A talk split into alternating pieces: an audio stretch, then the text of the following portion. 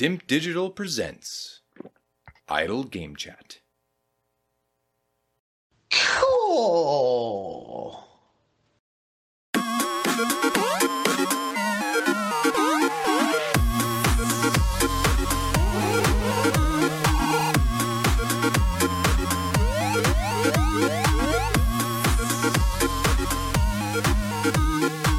So, Logan, after almost two years, I think it's 20 months specifically, Microsoft finally complete the purchase of Activision Blizzard King for almost $69 billion.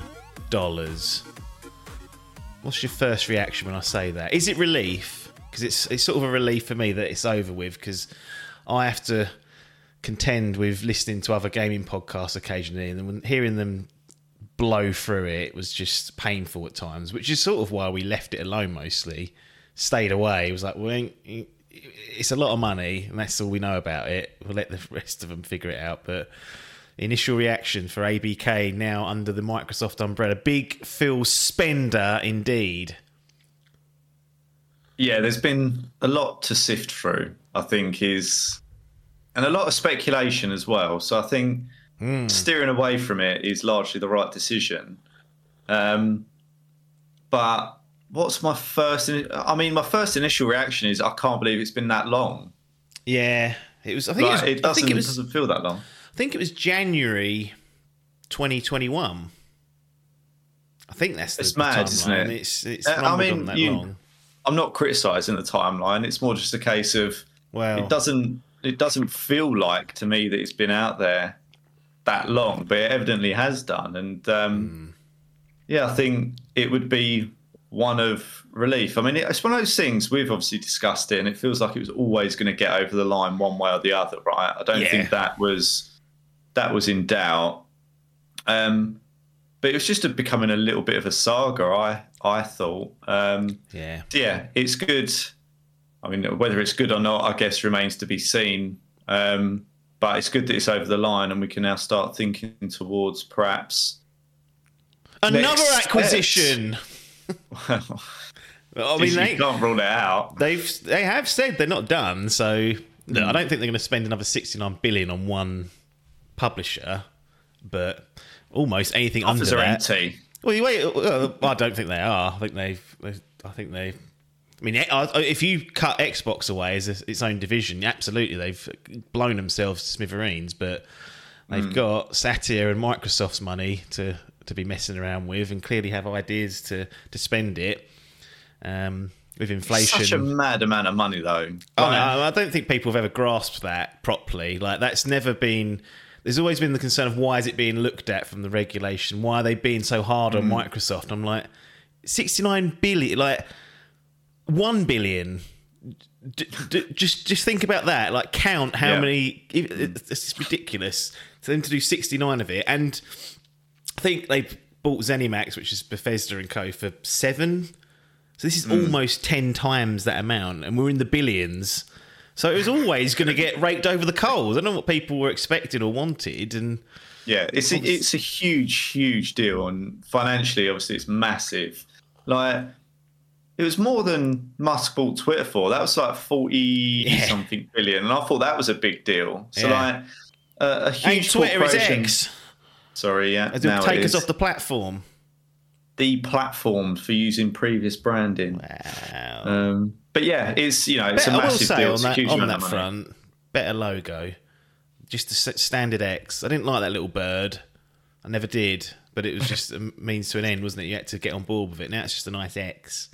I don't like how everything because he's already said that he likes the letter X. Like obviously he's got SpaceX, Tesla Model X. Uh, like, we, should, we, should, do Gaming X just in case. Well, like, well, I'll buy a ready-made again. a ready-made enterprise. got the basics built out for him. I'd only ask um, him for one billion as well. I'm not asking for well. Well, apparently, apparently, billion's not a lot of money these days, so I'd only ask for a bill. That seems quite small low. fry, I exactly. think. Uh, so yeah, it's a huge deal, huge amount of money. So uh, it'll be interesting to see what happens. I think I saw some quotes from Phil earlier in the week about mobile and various other things. So they've obviously yeah still been planning knowing or expecting this to go through, and now you'd expect them to start putting some wheels in motion. Um, yeah, I've got a few of them here actually. I mean, yeah, one, of, one of the one of the small thing. Well, not small. I mean, it doesn't really matter because it's all legacy content. But he did say, don't expect any ABK games to drop on Game Pass this year. Mm. So that is a. It's only we're three months from the end of the year, not even that, two and a bit. So you know, they could, January first, a load of them might arrive. But I thought that was interesting that he's just setting expectations. Snip mm. that in the bud. Don't expect Call of Duty. Don't expect old Call of Duty. Don't expect Tony Hawk. Don't expect any of this just yet. We're just integrating this. And one of the reasons he cited, whether it's bollocks or not, we'll never know, is they weren't 100% confident that it was going to go through when it did or when it was going to go no. through, when they were going to get clearance. No. So they didn't do much prep work, it seems. They sort of sat there and said, well, let's not waste resources assuming it's definitely going through because we might need to pivot off this, which is understandable. Mm. Also, look, do they just dump a load of legacy content in one go in 2024? I don't think they do. I think they stretch that out every month. You get a new Activision, Blizzard slash King game. It's the subscription model. Like mm. you, I'm surprised these Netflix fucks have started. Well, they stopped doing, haven't they? With that Witcher, they cut that into two parts for no reason. Clearly, just mm. to get another month sub out of you. But generally, they drop things all in one go. And I always think, well, if you just carved it up a little bit, you might keep people hanging around a bit longer. But yeah, so no games this side of the year, which is somewhat surprising, but not a big deal. Um, he did say they're going to take a quote respectful approach to the amazing trove of Activision Blizzard franchises. I don't know what that means. Again, it's Phil, Phil Spencer, friend of the show. Call of Duty, no more exclusive timed skins or timed content. So that's a net positive, I think, for everyone involved. Is yeah. I don't know how the beat has been rolling out, but I think play pre-order PlayStation had it first, then it was PlayStation, mm. then it's everyone that pre. I don't know what they're doing, but I expect the pre-order stuff to still stay there. But I don't think it'll be locked down to platform, which is a good thing. More people to be playing that. I'm sure Jim's fuming that his little little added bonus that he's had for the last five five years or so is going to disappear slowly. And he did say they don't want to turn all of Xbox's franchise into mobile games, but does say the acquisition makes, quote, Xbox relevant on the largest platform, hinting that that is obviously a focus for them, which it probably Such a is. shit on, though, isn't it? Because the largest platform, and you can't, everyone's got a mobile, right? So I think you can't really it's, dispute that as a fact. But it's nonsense. Um, but it's nonsense because it's it's not a true.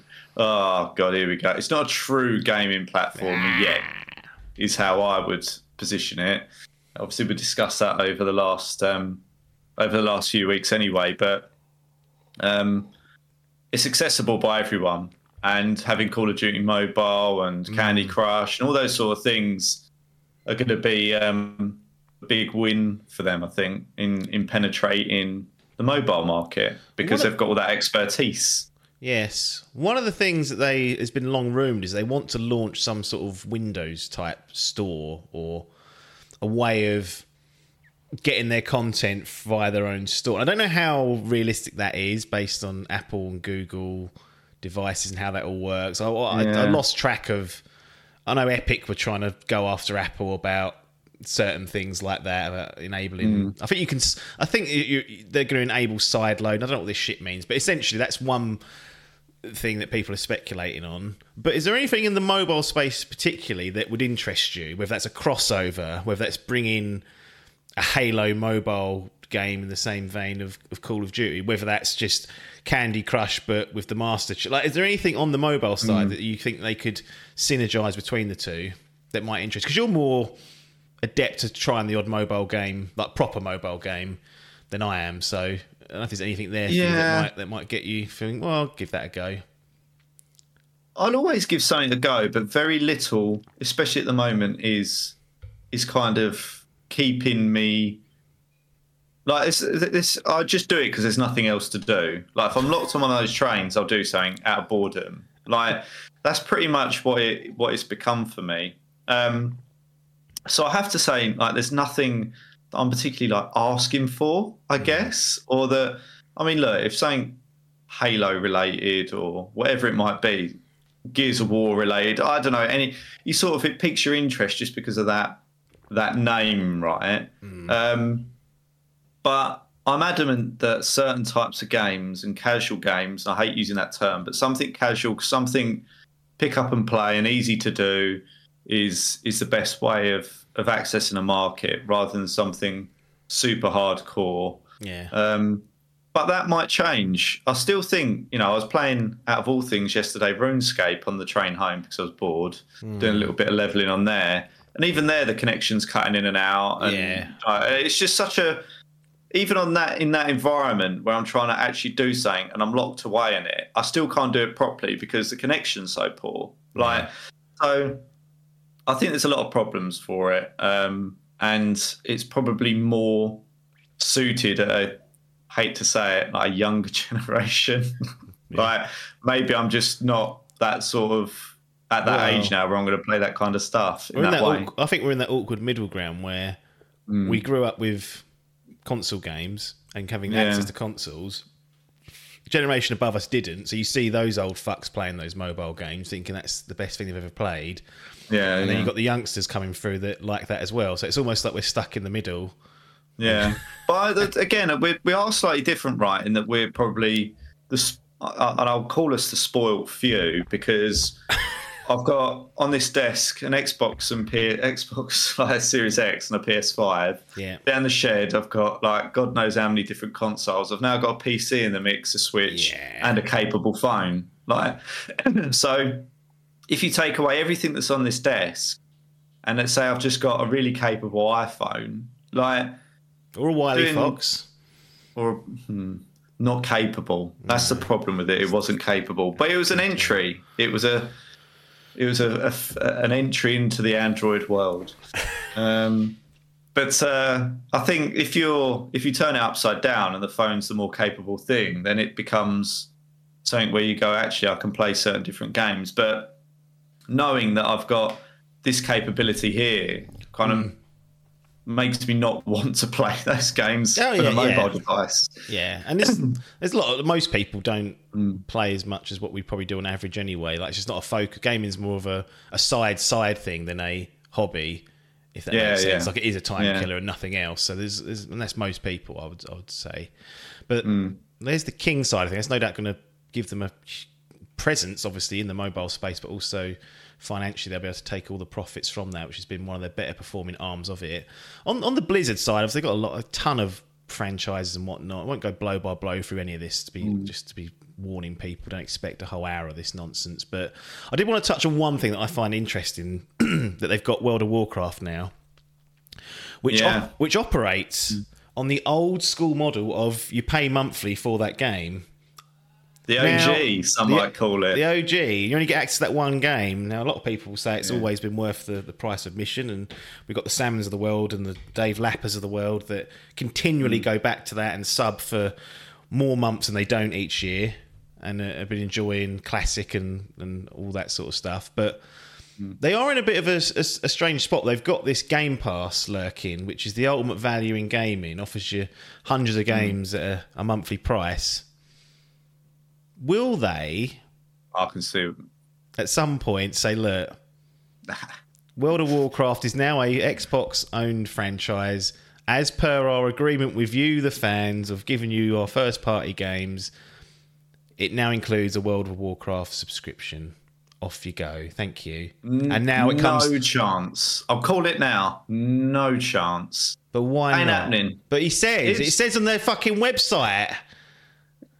First party it's, goes day one. And this would be like no day six thousand because it's so old this game. But well, I mean, they'll. I think they're going to use this. I mean, that would be suicide financially for that. But it, yeah. do you think how big that could make World of Warcraft? Or they could monetize it? Like it would open it up to 25, 30 million players, mm. and who knows? I, I just I think they'll sort of say that is in, in its that's own little exception. box. Yeah, yeah. I think that's they sort of they'll go. It's always been that way. Everyone, we don't want to change that established model, whatever it is. Da, da, da, Taking away exclusive skins that we all liked, didn't we? Love all that. I mean, it'd be great for me. Like the more that they put on that Game Pass, the better. yeah. right? Because it's a net win for for people like me and you. But you'd probably argue for people that don't want to do that. There might be some people I don't know them that are upset about this whole thing, and they go, "I don't want to. I want to just." Hmm. Do you know what I mean? They'll be like, ups, the hardcore or a hardcore few might be upset about. It. I don't know why. Um, Battle.net, which is a good platform in comparison to that Xbox app. So if they're going to learn yes. anything from Blizzard, yeah, I would say you wipe out that Xbox app and use all the tech for that that BattleNet. But I'll bet that. your ass it'll be the other way around. I mean, it'd be foolish because, because it, it, all integrates, doesn't it, with this fucking Windows store yeah, and all that crap. I mean, like, look, they've got a soft asset there in BattleNet, and they should at least mm. utilize that. And, Reskin and, it. Yeah, yeah. but um, we'll see. But yeah, it's an interesting one actually. When just quickly on the mobile piece, one that I did forget that's another big one is Hearthstone. Like that mm. is a pretty good one. They recently put League of Legends on on mobile, which I gave a go of as well because I'm not a a League of Legends player, I was a bit like, what on earth is going on here? I didn't really yeah. get it. And when I did get it, I was like, this is not the platform to be doing this on. No. Um, so there is, you know, there is that wider piece, I guess, than just Call of Duty Mobile and and um, Candy Crush. There is that League of Legends Mobile. There is Hearthstone. Like there is a yeah. a pretty good, and there's probably more that will occur to me after this podcast as well of, of games that ABK have successfully transitioned to, being on mobile. So when even, I thought about those, I was like, hang on a minute. Even Bethesda have done it. They had Fallout Shelter. they've got that Elder Scrolls yeah, yeah. Castles, Elder Scrolls Blades, I think it was. You've got mm. Doom, mm. Mighty Doom. I think it's got some. So they've they're even Bethesda have been at it mm. in the mobile space, and obviously ABK come with some expertise or probably one of the best expertise you can get your hands on of, of, mm. of already successful stuff. But you're poo pooing my idea of transferring all World of Warcraft subscribers into Game Pass Ultimate subscribe and say now you get all this as well. And if that happens, you can clip this bit on here and, and show it back and do a little laughing thing over it because I I would be I think it'd be great if they did it. Like, yes, yes. From, like I would absolutely take it because I'd love to give it a go and stuff like that. Mm. Um, it's one that always passed me by, but I just don't see. I think that's far too big a cash cow to I mean, if if Game Pass started floundering or was struggling for ideas, then they might go, yeah, well, World of Warcraft's coming over, and everyone will go, what? Yeah. But I think that that will stay in its own own realm. What about as a concession that they just they try and make a console version of World of Warcraft, so it stays. This is also a problem, right? Yeah. Mm, so we've got Final Fantasy 14, which is done that, mm. which has been on PC and PlayStation, is coming to Xbox. So it is, it is possible. And console yeah. players have always missed out on World of Warcraft. You can keep the subscription model and say you're still paying whatever it is a mm. month to play that, but now we open it up to our console brothers and sisters. I don't really know how they make it console friendly because those sort of games are naturally not. They're just point and clicks, and doing anything with point and click with a with a um, even like Football Manager. They've done Football Manager console, and it's so poor with a controller, it's almost unplayable. Yeah. Like it, it, shouldn't be allowed. You have to be plugging a mouse in. So I mean, they could arguably. You look at Final cool. Fantasy 14 and say, "I'll see what they've done with their controller mapping." Mm. Okay, done. Uh, yeah, I, I, don't know if it's any good or I not. I haven't played it, but well, no, I, I don't, think, I it's horrendous. Same with Diablo; that was seen as an impossible thing to do, and it's people... always going to be a downgrade. Wow. Is the way that I would phrase it, but it could be playable and you can make it work. But um, yeah, I mean, who knows what they've got planned? They might decide to launch work, it, it, with a with its own subscription on Xbox, which would be weird. But That's I'm thing, not really ruling anything out. We'll see. I mean, I, I, I, I, tend to err on the side that be pretty cautious with most stuff, at least initially, mm. because yeah, they're cash cows 100%. for a reason. Like, yeah. you don't really want to be upsetting that Call of Duty fucking system where they churn out a game every year that sells 20 million copies. Like, you just don't want to be fiddling with that too Game much. broke, don't fix it, is yeah. usually the rule that you want a lot of people. There's a lot of support studios that, that operate under those that don't get the, the name sort of.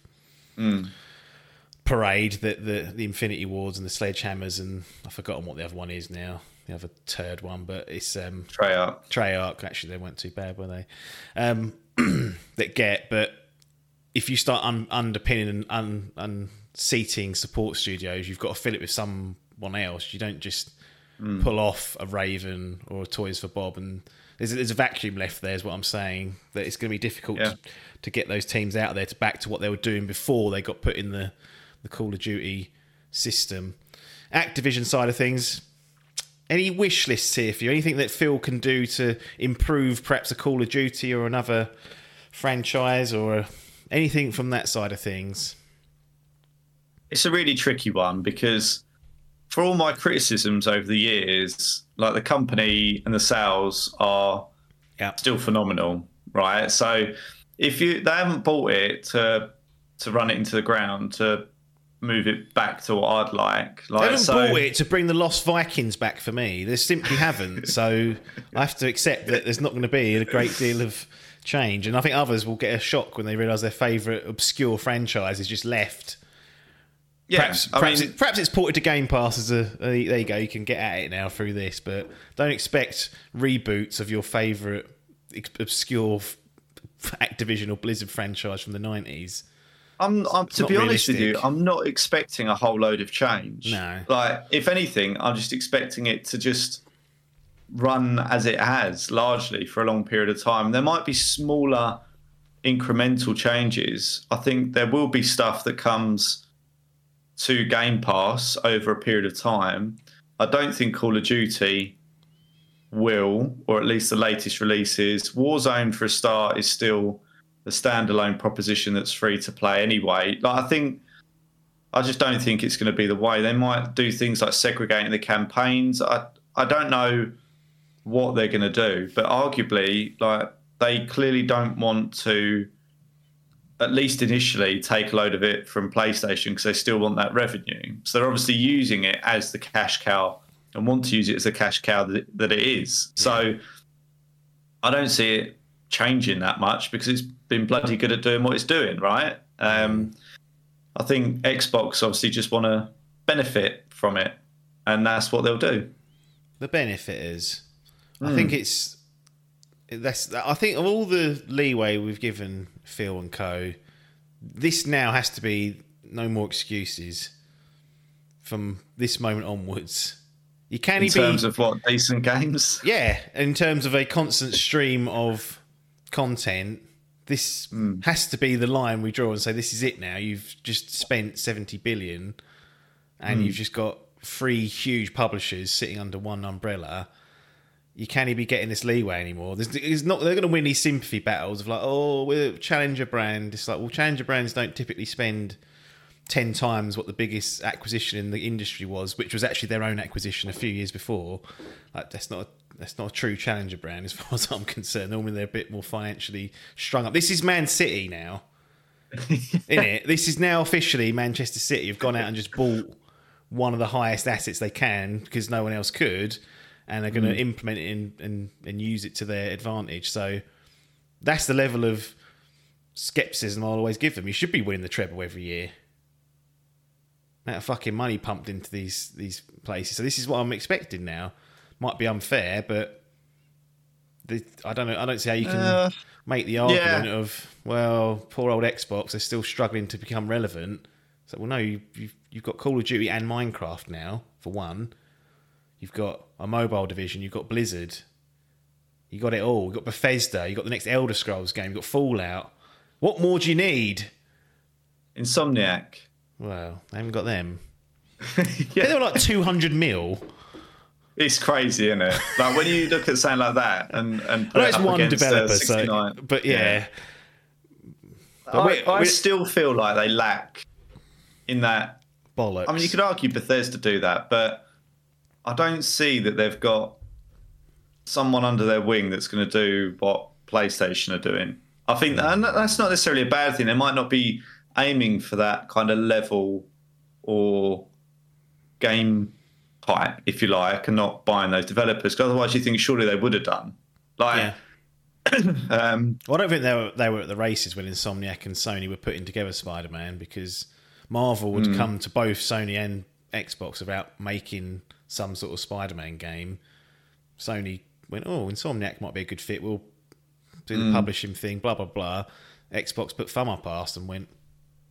Do you not think that's interesting though? I'd expect like Microsoft and Xbox to be kind of more on a on a level with with like a Marvel type game. Do you know what I mean? Like it, just feels like well, a more natural fit in a weird kind of way. It's just interesting to see that it's gone that way. Well, but, I think um, there's a, there was definitely a period of time when Xbox weren't at the races or weren't didn't have their finger close to where the pulse was even beating, had it on the corpse next door. So they weren't they weren't understanding what might could be popular for them. And you can see yeah. that for the whole Xbox One generation, an utter abject failure yeah. from a content perspective, a disgrace mm. in many compared to what that 360 gave us, like utter drivel trash. And again, you compare it to the PS4, even worse for them, made them look like right fools. So I think now yeah. they've, they've, they've realised that and are doing a well a better job. But yeah, this is it now. The dance has started. The sympathy yeah, is gone. Interesting. Man City have entered the chat. I don't know what you'd call. I don't know what PlayStation's equivalent is. Could be like Manchester United going through a real transition phase and never getting out of it with this live service. I don't know because you'd argue that that PlayStation is still winning in in well, some yeah, respects. They it's are. still, you know. So Spurs, you... top of the league. Won't be by the time this podcast airs, I reckon. Or was international this week? No, it's not, is it? It's not. No, no, no. Spurs don't play till till Monday anyway. Okay. Um, but it's only a matter of time anyway. I always used to compare them to Liverpool, who were like doing pretty well with like they had a good system in place, weren't spending silly the, money, but and they, they went and got Virg and, yeah, and Alisson. Well, and... yeah, but compared to what these City fucks have been up to yeah, for yeah, a decade, but that's who I always used to put them as. But then they fell off last year, and maybe maybe 2.0 is back at it. I don't know who Nintendo would be. That's the one I've always struggled with. Sort of the old stewards who have absolutely. I'd say they just, are United. United but... are so poor now. yeah. Nintendo arguably at the top of their game because they've got a lot of money. Like they're not poor. No. And they do they do continue to to win despite some shit being released. Like maybe they get away with poorness. Maybe they're not like a maybe they're sort of like a because even Real Madrid spend loads of money. I don't know. I don't think there is an analog for it. Yeah. We'll find out. So any, any ideas? Put them in the chat for who Nintendo can be. I think we've given Xbox to be Man City, Liverpool mm. still for Sony and PlayStation, but who could Nintendo be? It doesn't have to be Premier League, but it would be easier to pit them against each other.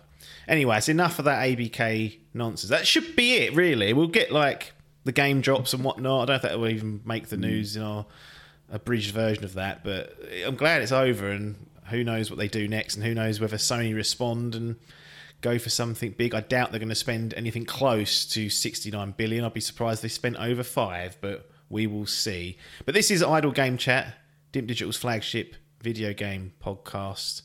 Got apps running the operation, which is me. And then Logan, the resident referee, who is co host. Although he doesn't do much hosting, just sort of responds. I think a co host should actually come with topics, personally. So I'm always mm. perplexed when people say, Oh, here's my co host, and then one just sits there.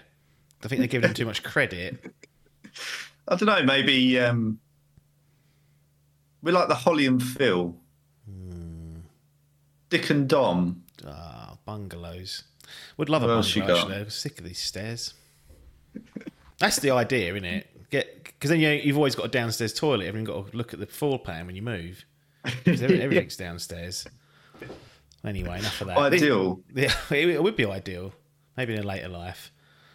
Patreon.com forward slash dimp digital is the place to go. If you want to join the core community, as this is a grassroots and independent endeavour.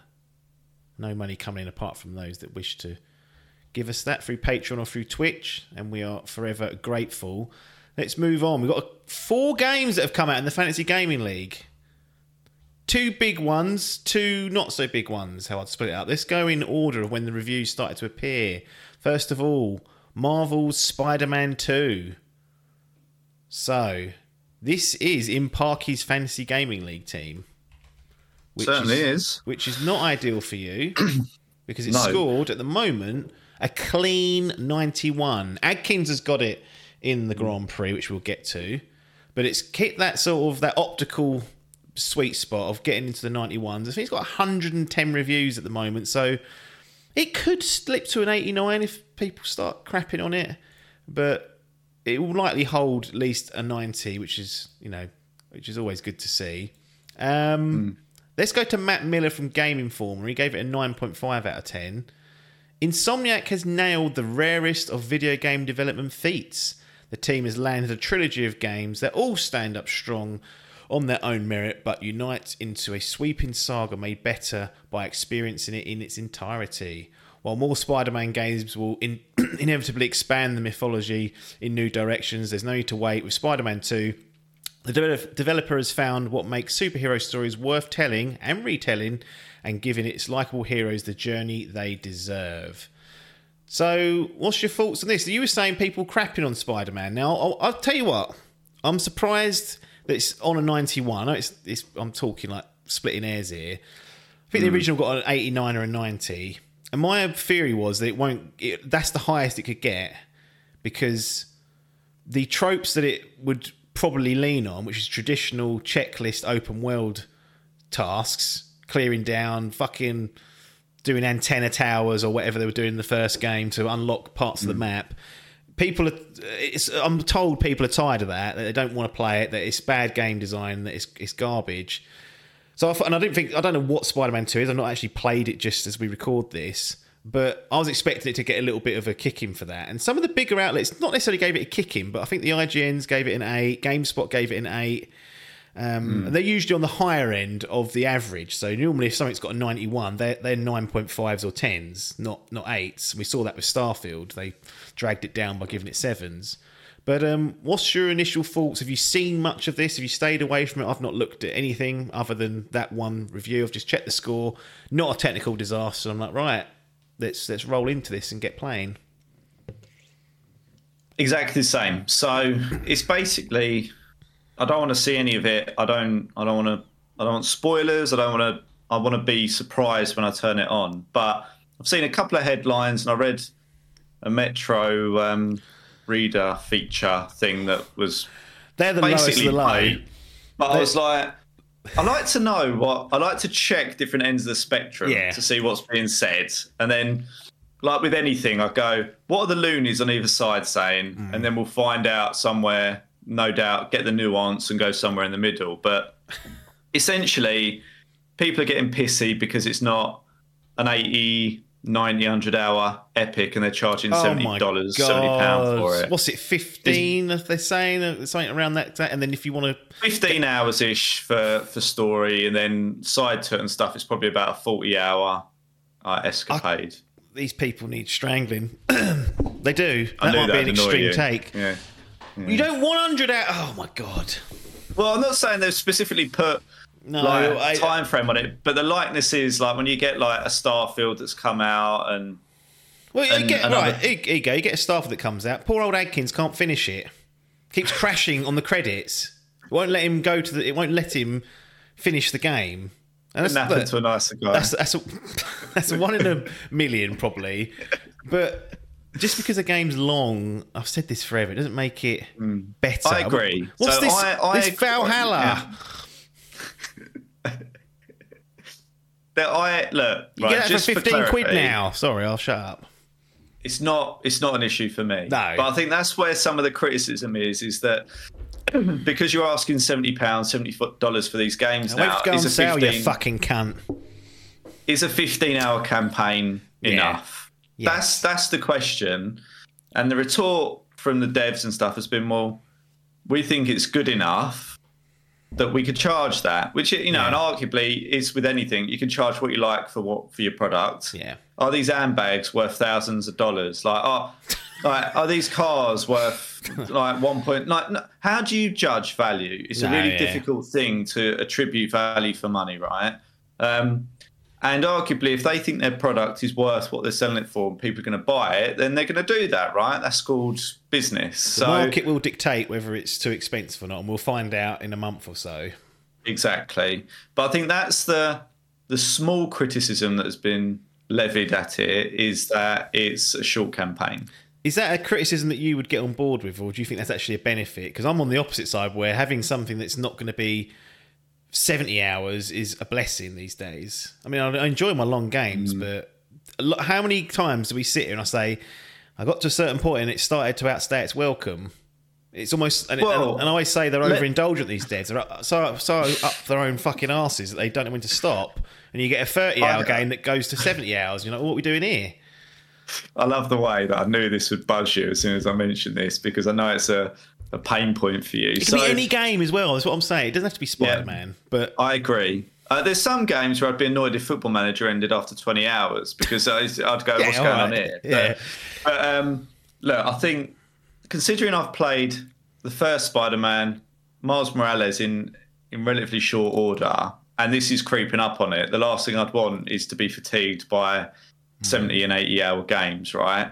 Um, I actually thought that Miles Morales was. I enjoyed it more because it was a bit shorter. Yeah. And I know it sounds weird to say that, but um, the length of something to me doesn't dictate how good it is. I.e., I don't want a film in the cinema to be three and a half hours, right? I, I don't want it. Those Stick Avatar films, arse. they're hard. Yeah, they're hard It's work. too long. My arse hurts. I get hungry, thirsty, want to go to the toilet, and I can't pause it. So yeah. I don't be liking it. And it's the same with games. Like I, I I, am not just going to play Spider Man. I've got several other things to do, and I'll play Spider Man, and I'll go and do something else. Like I don't want that to be consumed as the solo game that I'm playing for the, for the rest of the year. Like no. so, I I'm happy with it, and you know, there's by the sounds of it, there's a lot of side stuff to do once you've completed the campaign and stuff. Like forty hours is fine.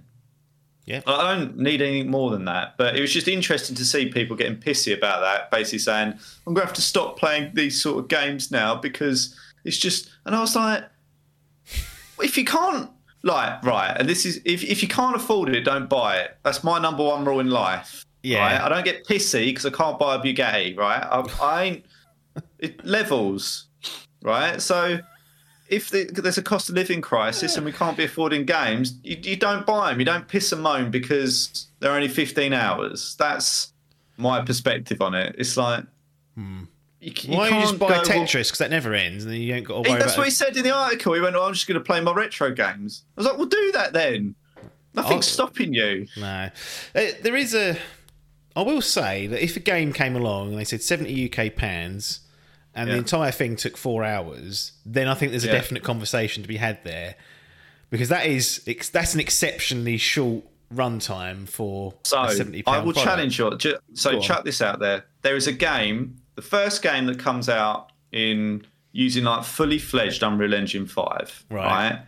and it's fucking unbelievable. Like literally, whenever I see Unreal Engine Five, it literally looks like real life. Like I cannot properly distinguish between whether it's a game or not. Right? It looks unbelievable, mm. and they go, "Here you go, Joe.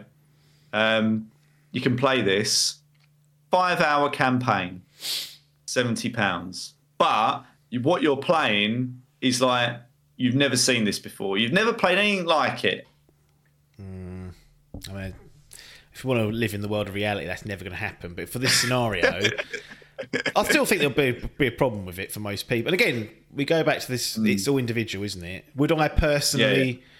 Take the plunge on that. I probably would out of curiosity, but I wouldn't yeah. moan that I'd spent the money. Now I might get yes. in there and say, actually, I didn't enjoy it that much. That wasn't a good investment. But you know, I've mm. played five pound games that I've had oodles of. I've played free to play stuff that yeah. oodles of fun. Yeah, so yeah, it's yeah. Look, I think there are there's a case to be made if this was five hours hmm. long, mm. But it's not. Fifteen hours feels in that window, and with the side content and whatnot. Uh, I just think that's a it's a reductive way of looking at it.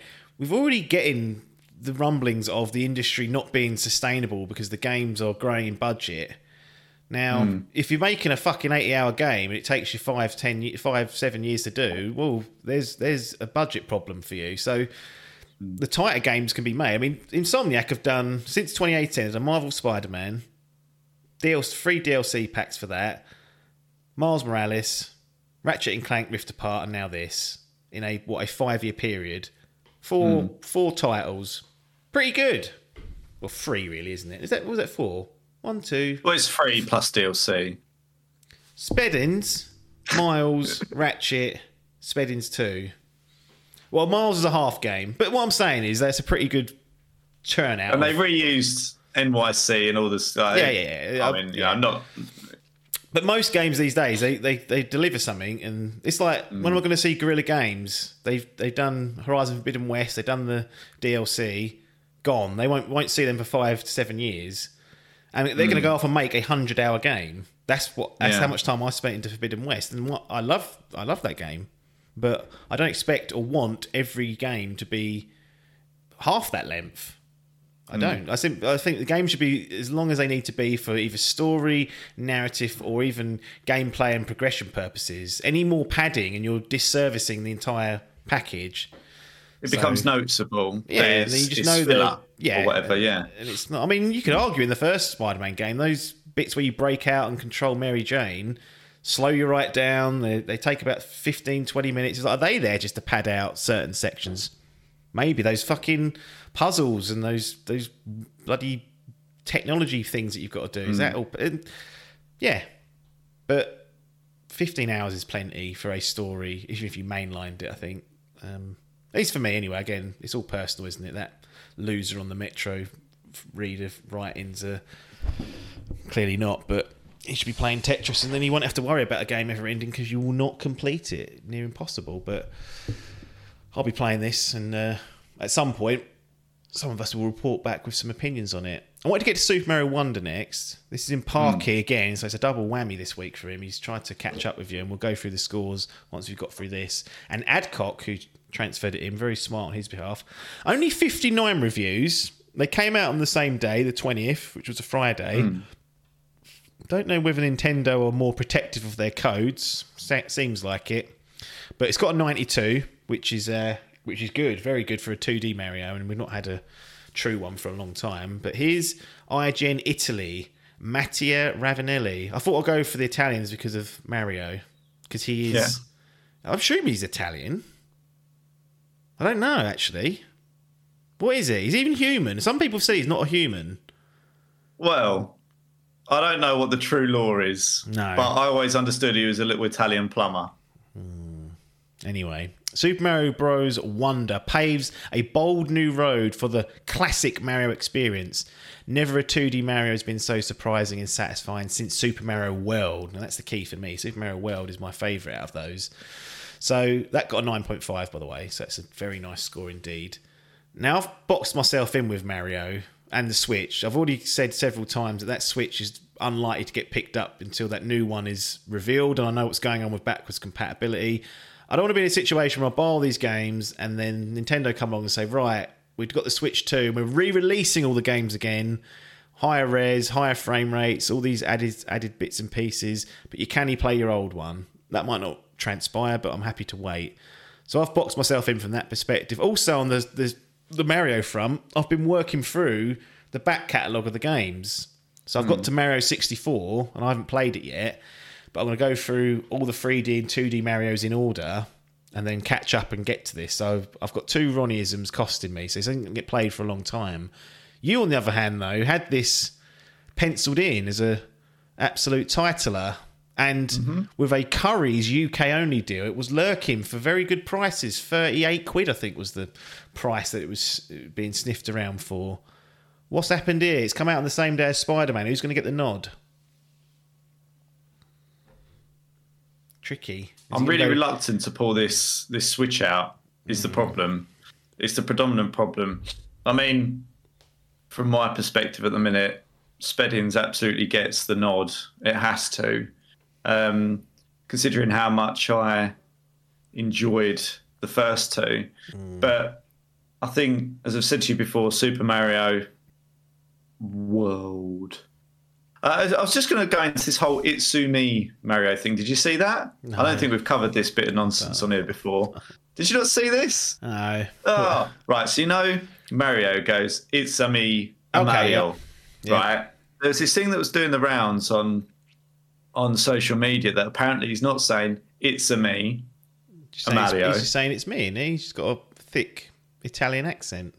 It sounds like well, that. the the allegation was that he was saying Itsumi Mario, and Itsumi in Japanese means super. Ah, allegedly. Well, So what they were saying was, is he's actually saying Super Mario, but in Japanese. Mm. Uh, I believe that is fake. So I think it's fake news. But it was interesting nonetheless at the time to hear it because I was like, oh, maybe it is Itsumi. Yeah. But he's, he does say it's and Mario. So basically, what I've done there is fact check um, something that didn't need to be fact checked on this yeah. podcast. um, but broadly, I'm I'm interested. Um, I think I've been more interested in a, a 3D Mario, much like itself, would absolutely be yeah. a purchase. A 2D Mario will definitely. It looks good. It looks fun. I like yeah. the elephant thing and, and all that kind of good stuff. So, yeah, I, would say watch this space. I haven't pre-ordered it. I haven't used that Curry's code. Bloody hell! Like Pennies but, to be uh, saved.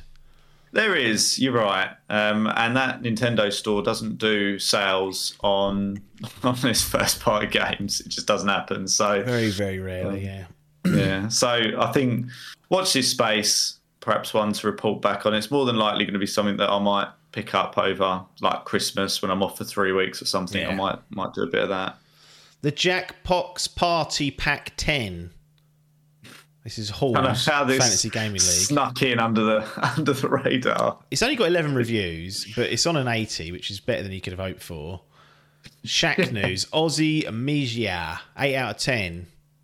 It's been a fun 10 years, and the Jackbox Party Pack 10, like so many Jackbox efforts before it, is a worthy inclusion into your family game night rotation.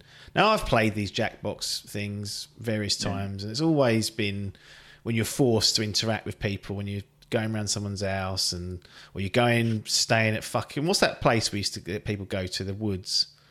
Center Parcs. Center Parcs. And then you get a cabbie and then someone puts that on. You have to spend a fucking night playing that, and all you want to do is just get drilled, and you, but you get forced to do all this shit. Anyway, I say I like to say that I've, yeah. Uh, I've played it and enjoyed it, but I have no intention of ever playing number ten unless I'm forced into it. I'm assuming you're in a similar boat and you don't have these all nine others downloaded and ready to play with the family.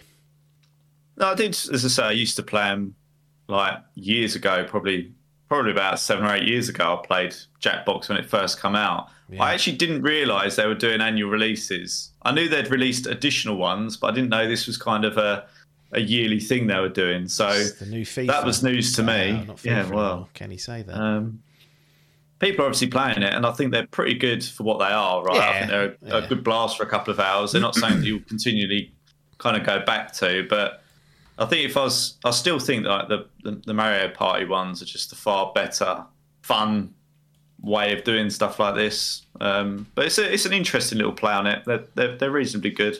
Let's have a look. It's on. It costs twenty one UK, twenty two UK pounds is where you can get it from shopto.net. So whether it's worth yeah, that, I think I'm never going to know. I mean, if I brought that people coming around, I'd expect people to chip in for that. so I'm not paying 20 quid of my own money for you slobs. In fact, I won't even put it on. I'm not doing it. You can sit down and watch a film and be quiet. City Skylines 2 is in Salmon's team. A 76, only 29 reviews out, so could change. This is interesting mm. because before the game came out, they posted a note on their forum basically saying that it ain't going to be up to snuff from a technical perspective. Now, Interesting. they didn't meet their own benchmarks, is the way they kind of worded it, but said that they feel like this is still the best way to go is just to release it. The console editions are already delayed, so they're coming next year. That should have been the tip off that they were struggling there. But on mm. the hmm. PC side, they've said it basically our own internal quality levels this ain't meeting, but we're still going to release it anyway. And I just wonder why they're doing that. I just think that's just the wrong way to do it. It's coming on Game Pass so people can check it out and not have to pay out if they've got access to that subscription service. But generally. I don't think this is a good thing to be doing. Anyway, 7.5 out of 10 from Game Informer, Sarah Thwaites. Quantifying the nuance of City Skylines 2 isn't easy. As I dig deeper into its complicated system, more and more exciting features still come, in, come into focus. The sequel is ambitious and wants players to juggle hundreds of considerations as they build towards Elysium and delivers and delivers in that aspect. Yet unfortunately, the game's consistent technical problems tend to mire that calculated success. So getting Sounds like it could have been better on the score front, which isn't the end of the world. We've seen games recover from worse situations, but I mean, I played the first one, enjoyed it for what it was, but got bored quite quickly. Didn't mm. really, I didn't have a target, so I just got to like my my my city, I should say, to city status, and I was like, well, that'll do for me. I'm not, I've got no interest in building a super city or anything like that. I got rid mm. of it. So any any chance of me checking this out were basically binned once I saw that note going out that it ain't ready. I was like, what are you doing? But any thoughts on this bizarre but transparent bit of news that came out and, uh, and City Skylines 2 in general? I mean, it's a bit of a bizarre one, isn't it? I don't, I don't know if they're any un, under any obligation to release it or financially they're just so strapped up that they just needed that cash injection, but I just don't see what world is. You come hmm. out and say ain't meeting our own benchmarks that we've that we targeted, yet we're going to release it anyway. Yeah, I mean you're, you're literally admitting you're releasing a subpar product, right? Yeah, you hmm. don't see a car manufacturer come out and go, "Look, buy our car, but it don't really work properly yet," or yeah. like a food com- product come out going, "Well, we don't know whether this is nice. Like it's just a bit of a strange thing to do. Like if you're going to release a product, you want to be able to stand behind that product, surely, rather than just going here, you go buy it. It don't work properly. Like why? Why would you do that? I don't know. It just seems like a weird. Here's the quote. City Skylines what? 2 is this is from their forum post is a next gen mm. title and naturally it demands certain hardware requirements. With that said, while our team has worked tirelessly to deliver the best experience possible, we have not achieved the benchmark we targeted. I mean, blah blah blah. In, in, in light of this, we still think as a long term project, releasing now is the best way forward. It doesn't make sense to me. I was like, what? There's no way that you can word salad that to make it anything other than it ain't ready, but we're going to chuck it out anyway. Yeah. Like, it's the wrong thing to do, it, in my opinion. Financially, they may be right under the cosh, and it's the only option they had. But mm. look, they were transparent at least. They, yeah, they ticked I people mean, off, but still you're still committing worse. the act. You don't go, "Oh, I've just I've just cut that old lady's throat and admit it and say, well, I told you about it, didn't I?" I don't get you off the hook. You still did it. And that's an extreme example. It's almost worse because you're not even pleading that you were innocent. You're just sort no. of going, "Yeah, yeah I know." That. Yeah, it's yeah. It, it, I mean, as you say, I'd rather have the transparency, but I'd rather you didn't release an, an unfinished, yeah. unfinished game. Really, that's where I'll always sit with it. I'll keep an eye on it because I may dive back in if it's got a bit more structure to it or there's something that catches my eye. But you know, that's going to be hmm. months out given what's happened here. I've always struggled with city skylines because I always look at it and think that could be cool. Like I like yeah. the idea, but then I've always struggled with the purpose. There has to be a purpose. Yes. Like I'm either trying to get better at it, I'm trying to master something, I'm trying to finish, I'm trying to achieve some sort of goal and that just looks like it's like why I've never picked up Flight Simulator. Yeah. So I'm like, I don't know what what my goal of that would ever be. And some of these games where it's like they're good, there's something there, but I, I just don't really know what the purpose is. So Euro, I think that's one that I've always. Euro Truck Simulator falls into that category of it doesn't really have a purpose if you just drive the trucks around. But what they did was mm. basically integrate a sort of a career mode where you your purpose is actually to build out your trucking empire. So you start off just you and yeah. your first 18 wheel, you do that job, you do another job, you invest the money into buying other drivers to go and do it, and then they passively get income, you buy more fleet. So I had a, yeah, a yeah. purpose to it, which I think mm. I, I, saw that Flight Sim started to add more stuff like that, but then they announced Flight Sim 2, and I was like, well, Let's we'll wait for that then. Hopefully that'll have it all there day one. But we seem intent on releasing things, then thinking up good ideas afterwards of what might have been good to jump in there. So annoying. Fantasy Gaming League. So you and Parker are now level on games that are out. It's the first time it's happened in months. You've got 776, he's got 756. So you do have a 20 point delta. It's going to come yeah. down to whether Super Mario RPG can overhaul Football Manager 2024. Now, it's got to score 21 points more than Football Manager, which would require a blow from Football Manager, which is unusual in terms of what their averages are, or just an yeah. exceptional remake of this this old RPG. Um, it can still happen though. I would suggest you're not, you're not out both of those things well, need to happen. I, yeah. I mean, I think look realistically in my brain, Football Manager's lowest is 75. Like, yeah. absolutely, if it bombs, I, I can't see it getting less than that. Um, so, Super Mario RPG needs to be like game of the year. Hmm. I think would be my my th- assessment. I think when I looked, I did do a bit of research on Super Mario RPG because this is a remake of it. mm.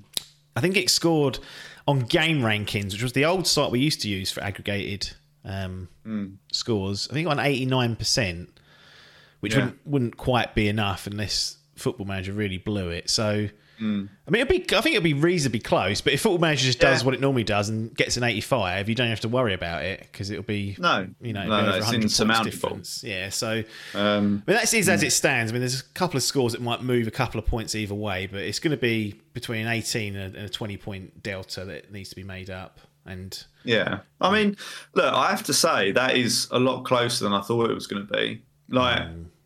especially on early season form, I thought I'd have feet up. Yeah, pretty much, and and I haven't. Like it, it could still, it would be an unexpected result yeah. if it if it happens, but it's not impossible. No. Um, so you know, I think if if Football Manager for some reason does only get like a seven out of ten and averages like seventy, like it's with entirely the realms of possibility that that Super Mario could get a ninety one or yeah. or be around that, and then yeah it, you're literally down to late season variances until you draw the line in December.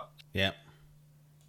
It What's the final? What is it? Is it still the 16th? I've still got that date blasted in my mind. Second Friday, so it's the not. It's the eighth, I think. I could be wrong. Right. I'll check it. I've wrote it down in that group, so I won't be swaying yeah, from that. Fine. But it's not yeah. a concern right now. But no. it's like until that line gets drawn, there probably will be one or two minor variances, perhaps. Yeah. Um, yeah. So it could, you know, if Parky pulls that back, I think that's phenomenal work. Like his his late season subs and whatnot have really. Well, I think he'd given up. His team mm. basically forced that upon him, not to expose his inner workings, but I think he'd given up. And Hall basically said, "Look, we can still win this," mm. and was driving that.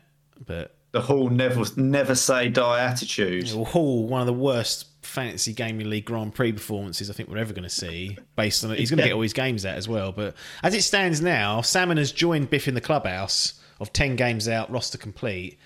Seven hundred eighty-one mm. points for Biff, as we know.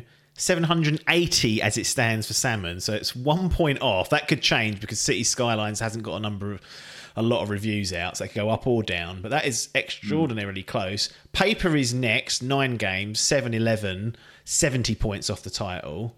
Adkins is next, eight games out, so he's got two left. He's only 94 points off. So he could win the whole thing if his second from last game scores a 95. Mm. And he wouldn't even need a 10th game, which would be an embarrassment to everyone else in the entire Grand Prix. Hall, yeah.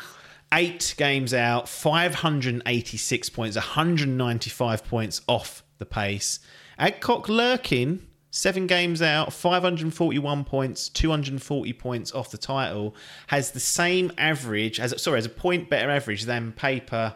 Uh, sorry, than Biff. Sorry. So if averages continue to go that way, he may well sneak it. And Adkins, as we've said many times, it comes down to this day before whether that comes out or not because it just seems more and more like it's not going to happen. But he could win it with like a Dragon Gaiden scoring a 95 and he wouldn't need it. But that's very tight, that one. Yeah, yeah, it's going to be uh, it's going to be interesting, I think, to see what happens, and I'll be watching with a very close eye on uh, on whether Adkins chucks it. As I said in the other group, I'll be there gloating right in his face, doing a I'll call it doing a James, no. dancing right there, celebrating in front of him. What if you lose the title though? I don't give a shit. I don't give a shit. If Adkins blew it, it uh, that would that's, literally that's soften the blow unbelievably. That's enough for me. Yeah, just because of the gloating around Baldur's Gate three. That's literally the only reason I even care. well, we'll see. It's going. It's all wrapping up. It's all coming to a head, and it will be coming thick and fast, and we'll get a much better picture of what's going on, and obviously update as and when we need to. But that'll do for this segment of the podcast. I'm going to end on two things. One Persona 5 Royal is leaving Game Pass at the end of October. Now, I say this because I made the conscious decision to play that at the start of this year and I said a year to the date will be October, and that's when they might pull it off. So I feel very vindicated mm. in pushing that through, doing Persona 4, doing Persona 5 before it come off Game Pass. So I feel vindicated in doing that, but it's also a warning to people check when a game goes on. And the, the earliest it will probably leave is a year away. So just be careful. Just have that data there in front of you so you don't get caught out. Because if someone started that this week, they're fucked. You ain't finishing it. So it's a problem. Secondly, there's been layoffs at Frontier who developed Football Manager and the Jurassic World um, Park games, Evolution games. The F1 F- manager. An F1 manager has just gone on Game Pass. So that clearly has come yeah. together in light of probably some financial difficulties. And the reason why I bring that up is because the final part of this podcast will be me talking about F1 23. And I kind of mention my concern about F1 Manager there, whether we'll get a third game out of that franchise, because I chose F1 23 this year over that. and uh, now it's on Game Pass. I might, I'll probably end up playing it. So I'll be chucking that on the PC side of things and playing. But those are two items we're going to end on. We will be back probably next week. I don't like to say that in case a, something goes wrong or we can't be asked, but most likely there'll be. The intent is. The intent is there, but we'll see you all on the other side.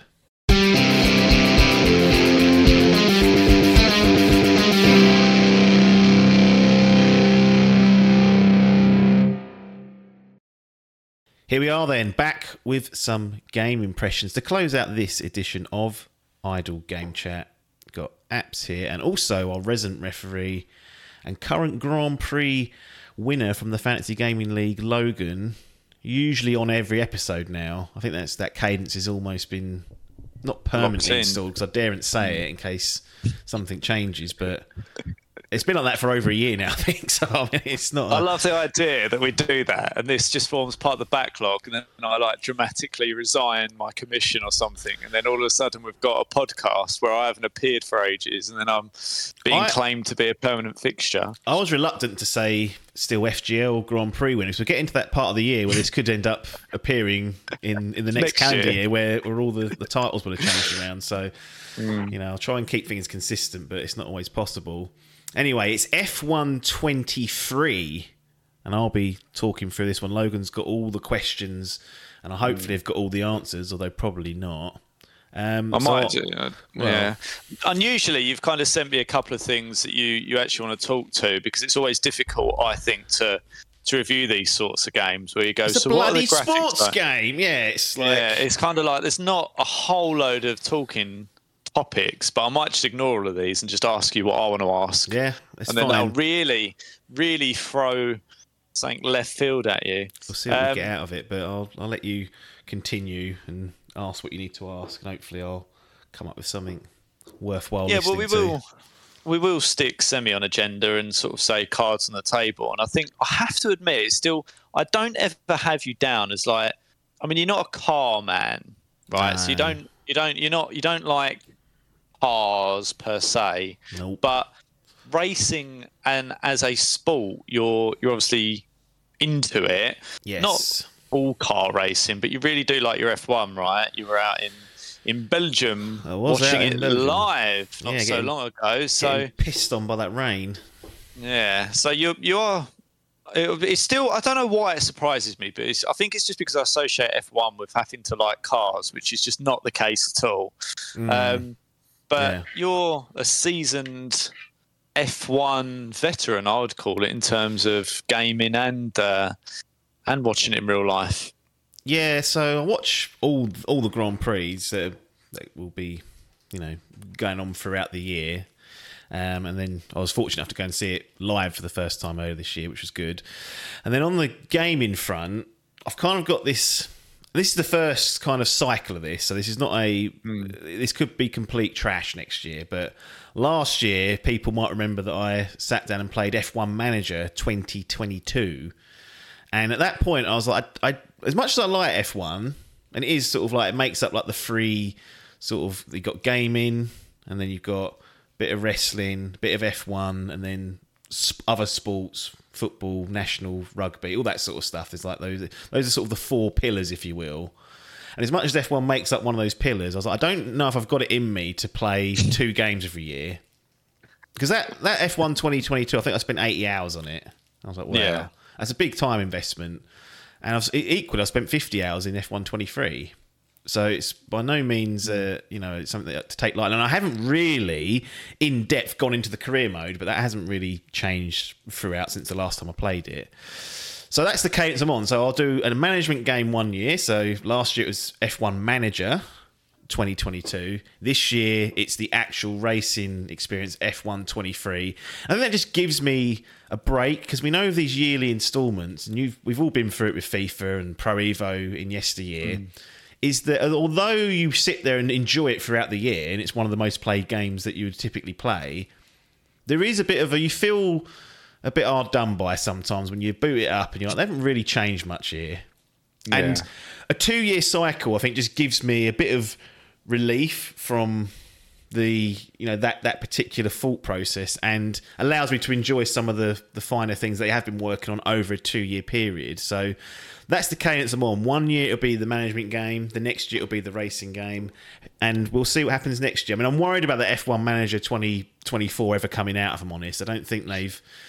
That's it's not, not slam dunk. It's not sold, as far as I understand, as well as it could have done last year. It didn't meet expectations. I'm kind of thinking that could that could be gone next year, which kind of ruins this whole system, and I'll be I'll be quite upset with that. But let's pretend that does continue that's my plan next year is to go to F1 Manager 2024 and then return to Codemasters version of um, of the of the racing sim or the or the simcade I guess it really is uh, in mm. 2025 so that's the the cadence I'm on my background with these types of games. But I've certainly played more of the racing games than I have the management games simply because there's only been two entries of the management game. There's been I mean, they, they Codemasters had the license for about 10 years now, maybe more, might be longer than that. So I've played at least four or five of them before that. Yeah, uh, one question that comes to mind, and it, there's probably a relatively obvious answer to it, but I'm going to ask it anyway. Like, why, why have you ditched things like Pro Evo and FIFA, and you know, and things like, would you go to a rugby game like and play a rugby sim, or? Why? F1 if you don't particularly like driving? Why mm. do you hmm. like playing F1 games? Well, I think on the football front, I think my general interest in football has waned slightly, mm. and it's become more of international football as a priority, and then the club football's there for the banter, mm. isn't it? It's there, it's there to wind each other up. That's the only use it has. It's like it's simply what it's there for at the moment. Yeah, yeah, yeah. So with that not being as big a deal as it was, and you know the pub, you know we've got to remember like 10, 15 years ago, we'd go down the pub every weekend to watch the football games, and mm. you know, that was that was kind of part of it. It's more ingrained in just weekly kind of culture, I guess. Culture, yeah, yeah, yeah. and uh, it just isn't nowadays, which is which is fine.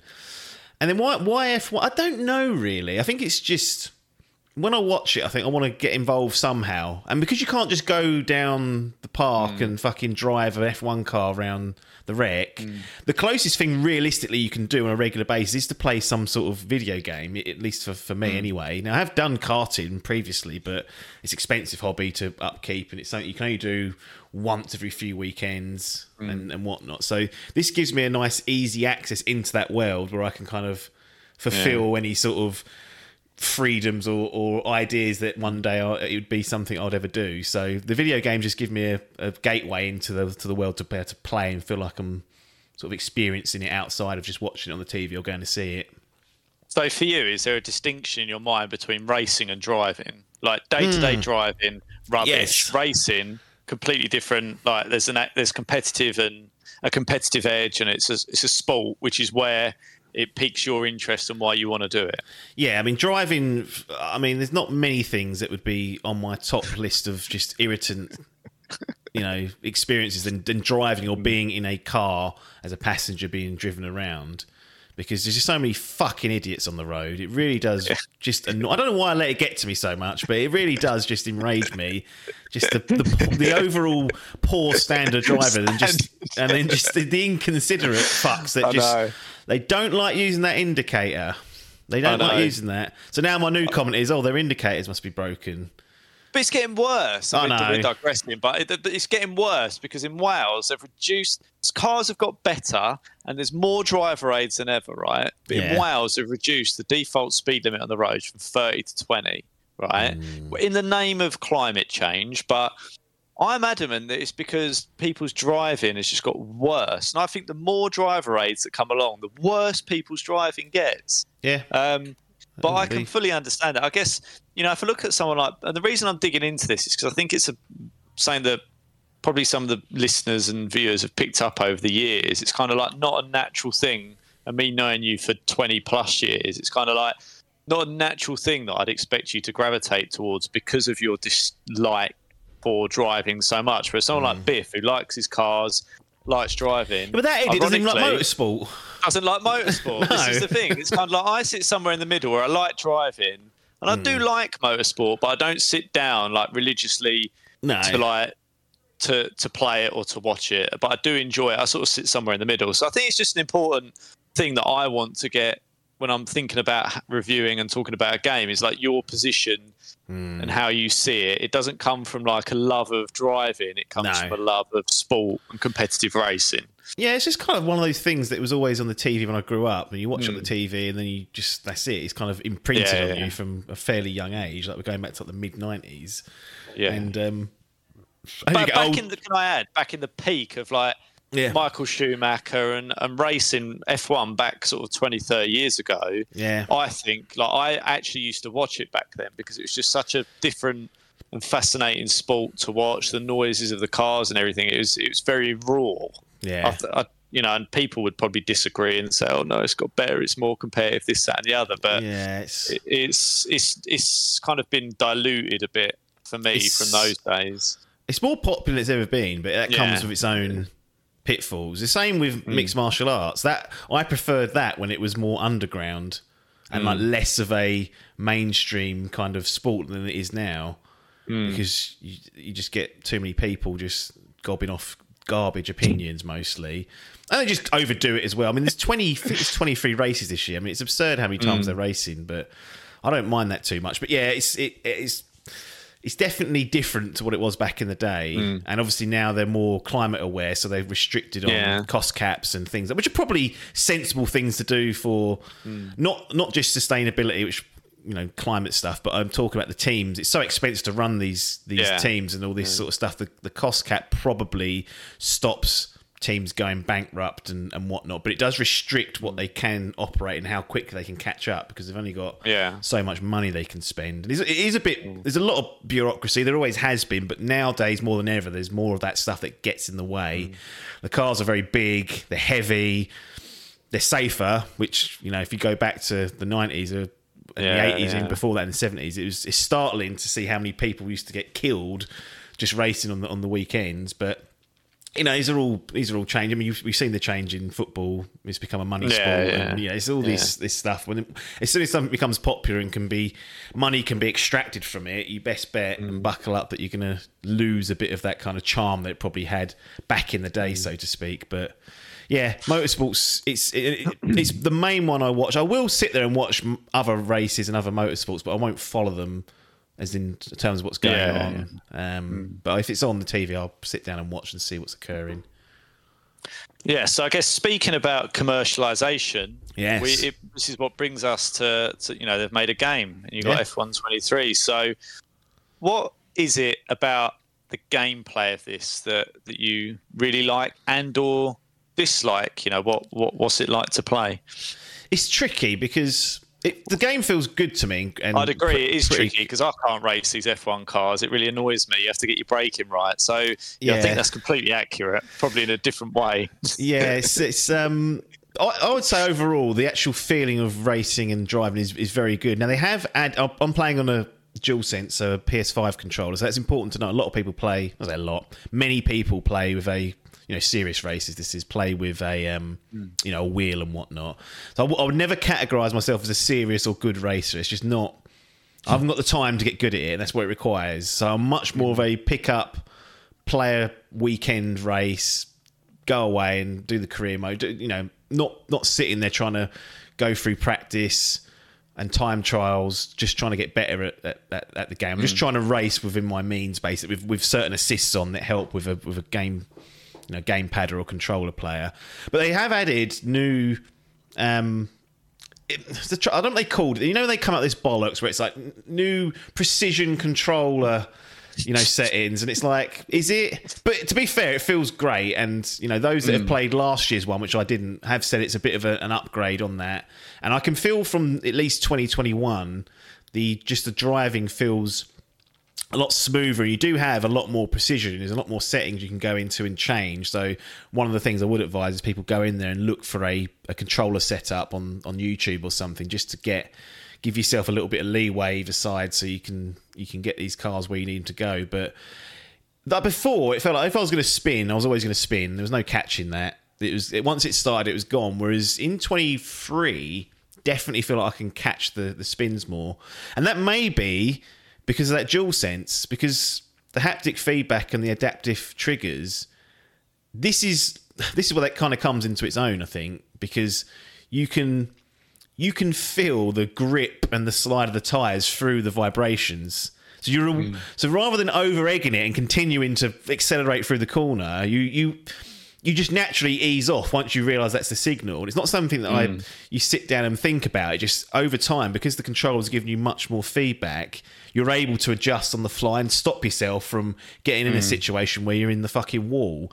So this is where the dual sense. And I know there's always a battle. That, oh, it's a load of old crap. All this shit. It's really not like this. These sort of these sort of examples is where it works really well. And other games could do this if they put the effort into to putting it in there. And as I always say, it's better to have it than not have it and that also comes into the um, the adaptive triggers as well because when you're locking up, you can feel the tar- you can feel when you hit the brake, you can feel it on the edge. You know, if you press that any harder, the tire's going to lock. So you, there's all these subtle hints and feedbacks that you just can't get on another controller that really helps and, and aids it. So if you do have a choice, I'd say use a DualSense to play this. I think you can plug it into the PC and still get similar if not all the settings on there. It's just if you're on the, the green blood side, you won't be able to do this. But those sort of two things combined, I think, make the, the gameplay experience good for what I'm after, you know, mm. which is very much casual compared to what the hardcores do.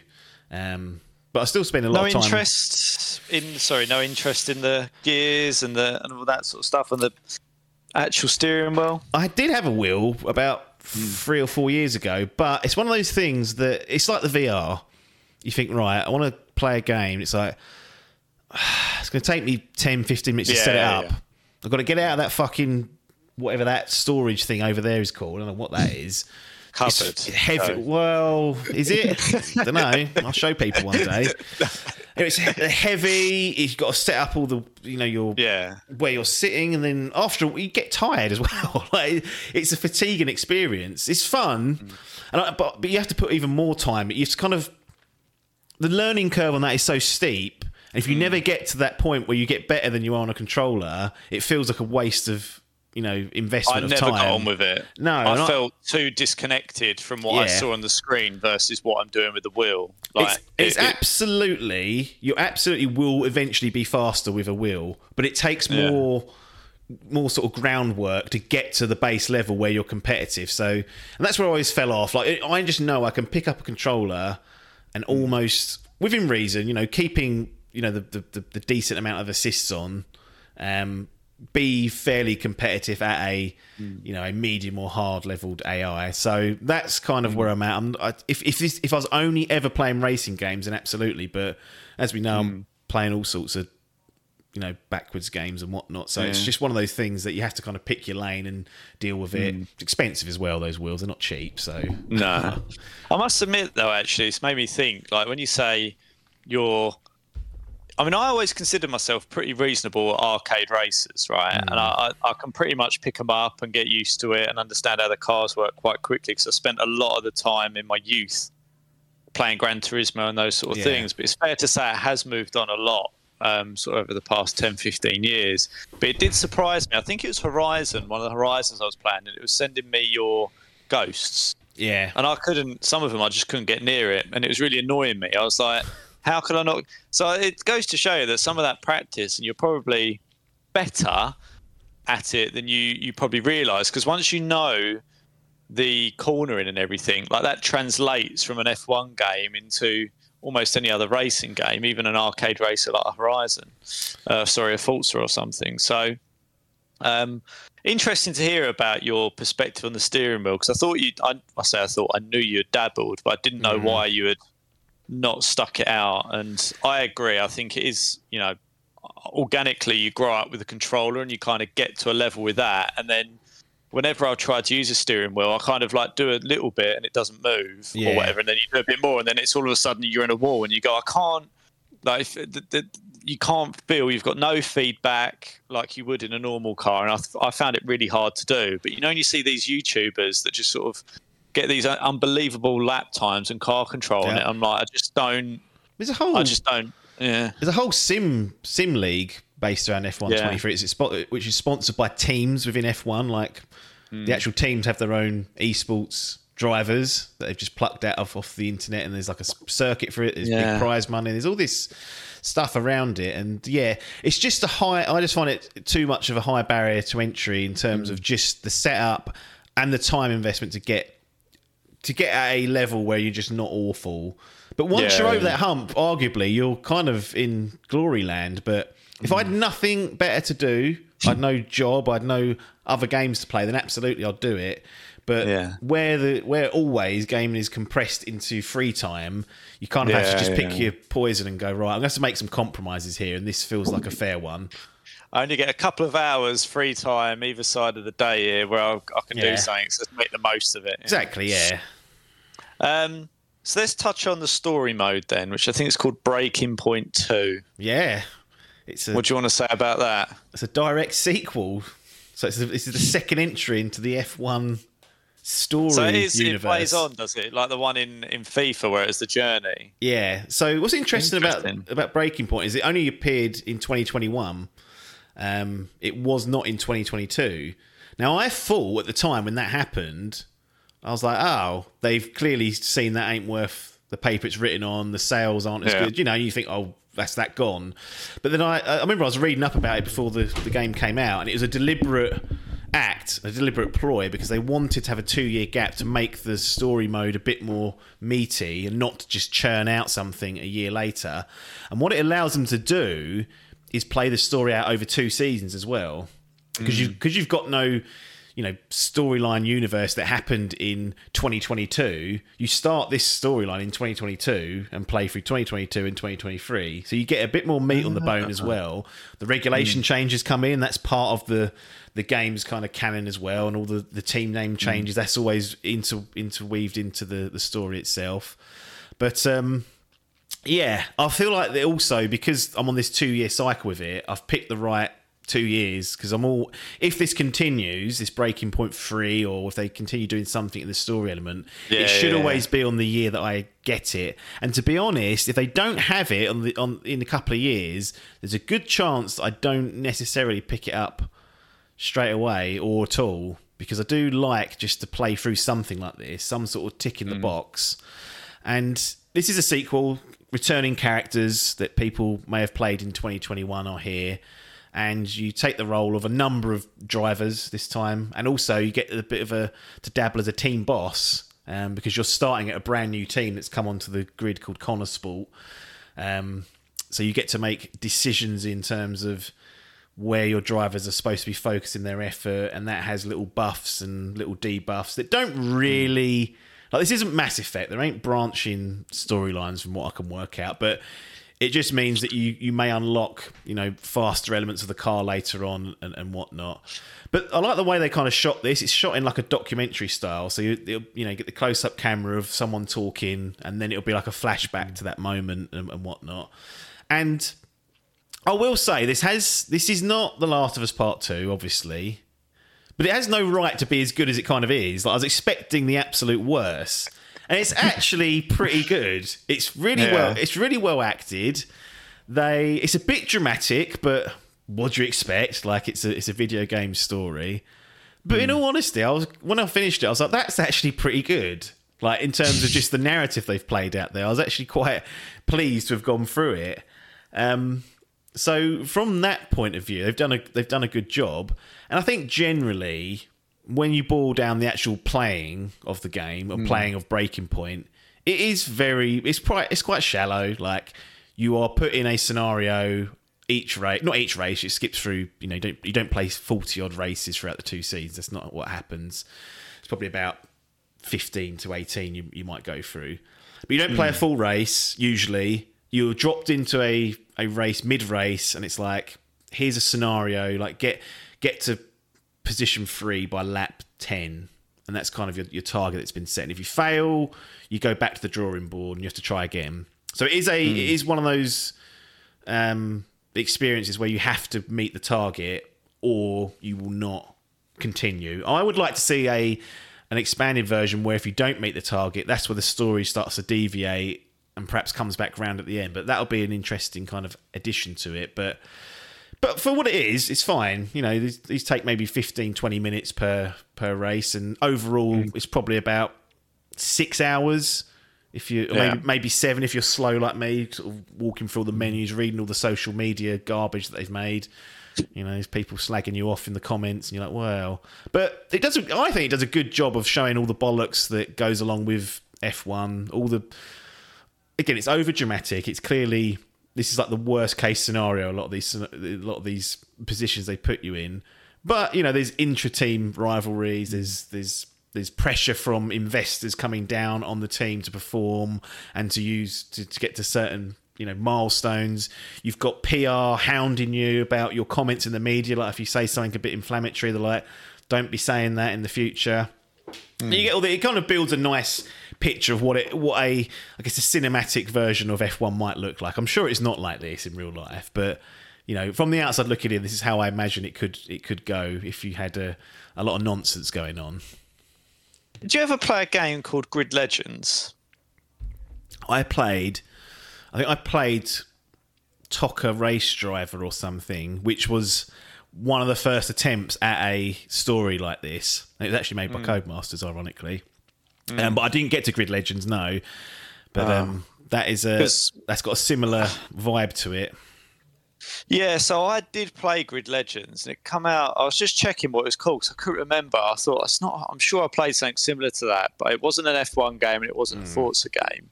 And I remembered it was um, it was Grid Legends. I just had a look on my profile. It says only one of my friends plays. It's not you, but it came out in 2021. Yeah, but that was a very focused game around a kind of like a story driven narrative. Yeah. Around you starting out and being the challenger and then challenging like a couple of the drivers. And I was in a similar boat where I was like, this story shouldn't be, I shouldn't be as engaged with this story as I am. Mm. Like, and it was very bare bones, but it does work very effectively. And I was going to cite Grid Legends as kind of, I wouldn't say the genesis, but it's an EA published game. It wouldn't surprise yeah. me if there's some of that DNA running through the F1 game.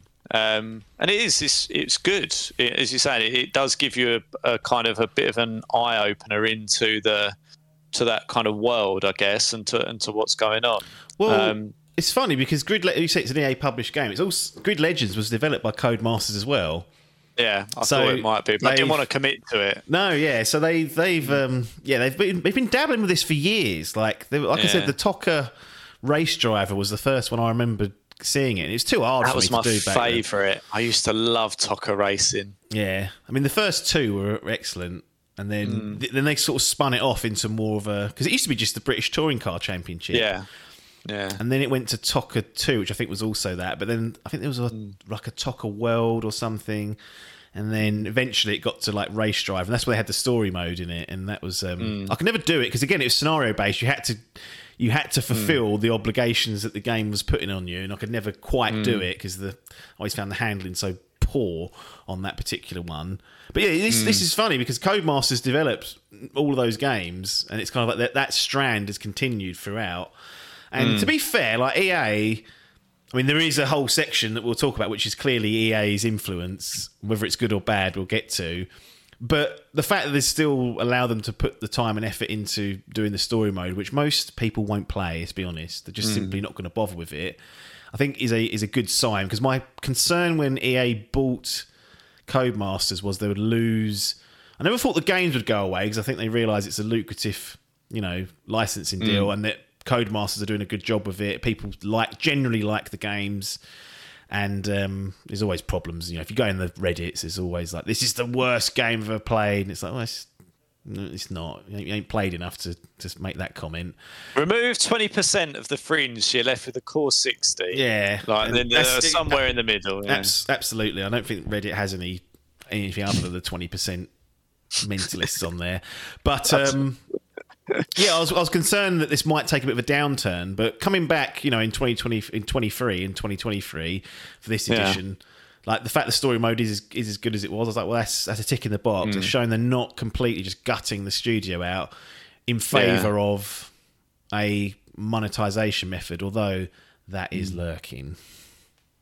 So let's talk about that, shall we? We might as well get into it. So you've said F1 World in brackets the season pass tour, which I, mean, I know I've thrown you under the bus deliberately because it's just appearing everywhere, isn't it? Every yep. game where they can get in at the minute loves the season pass. Um. I don't know about you, but I've got season pass fatigue, that's for sure.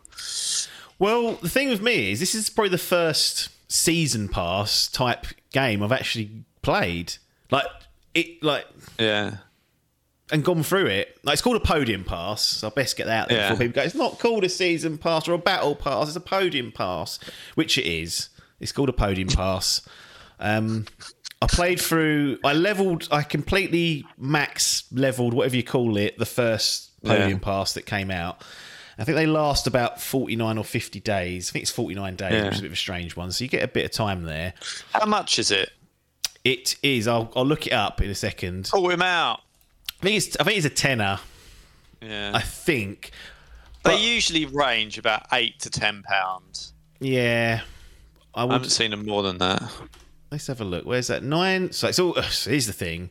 It's all in Bitcoin, which is the currency. yeah. All right. So then we've got to work out how much Bitcoin. they all do this. The Rocket Pass does it. Basically, everyone.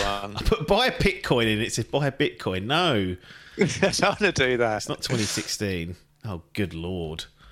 But yeah, so it's 9,000 Bitcoin. I will, I will find it in there. Um, mm. Let's have a look. So 5,000 in the Xbox store is £3.79. 11,000 in the PlayStation store is £7.19. So it's actually less than that, isn't it? Mm.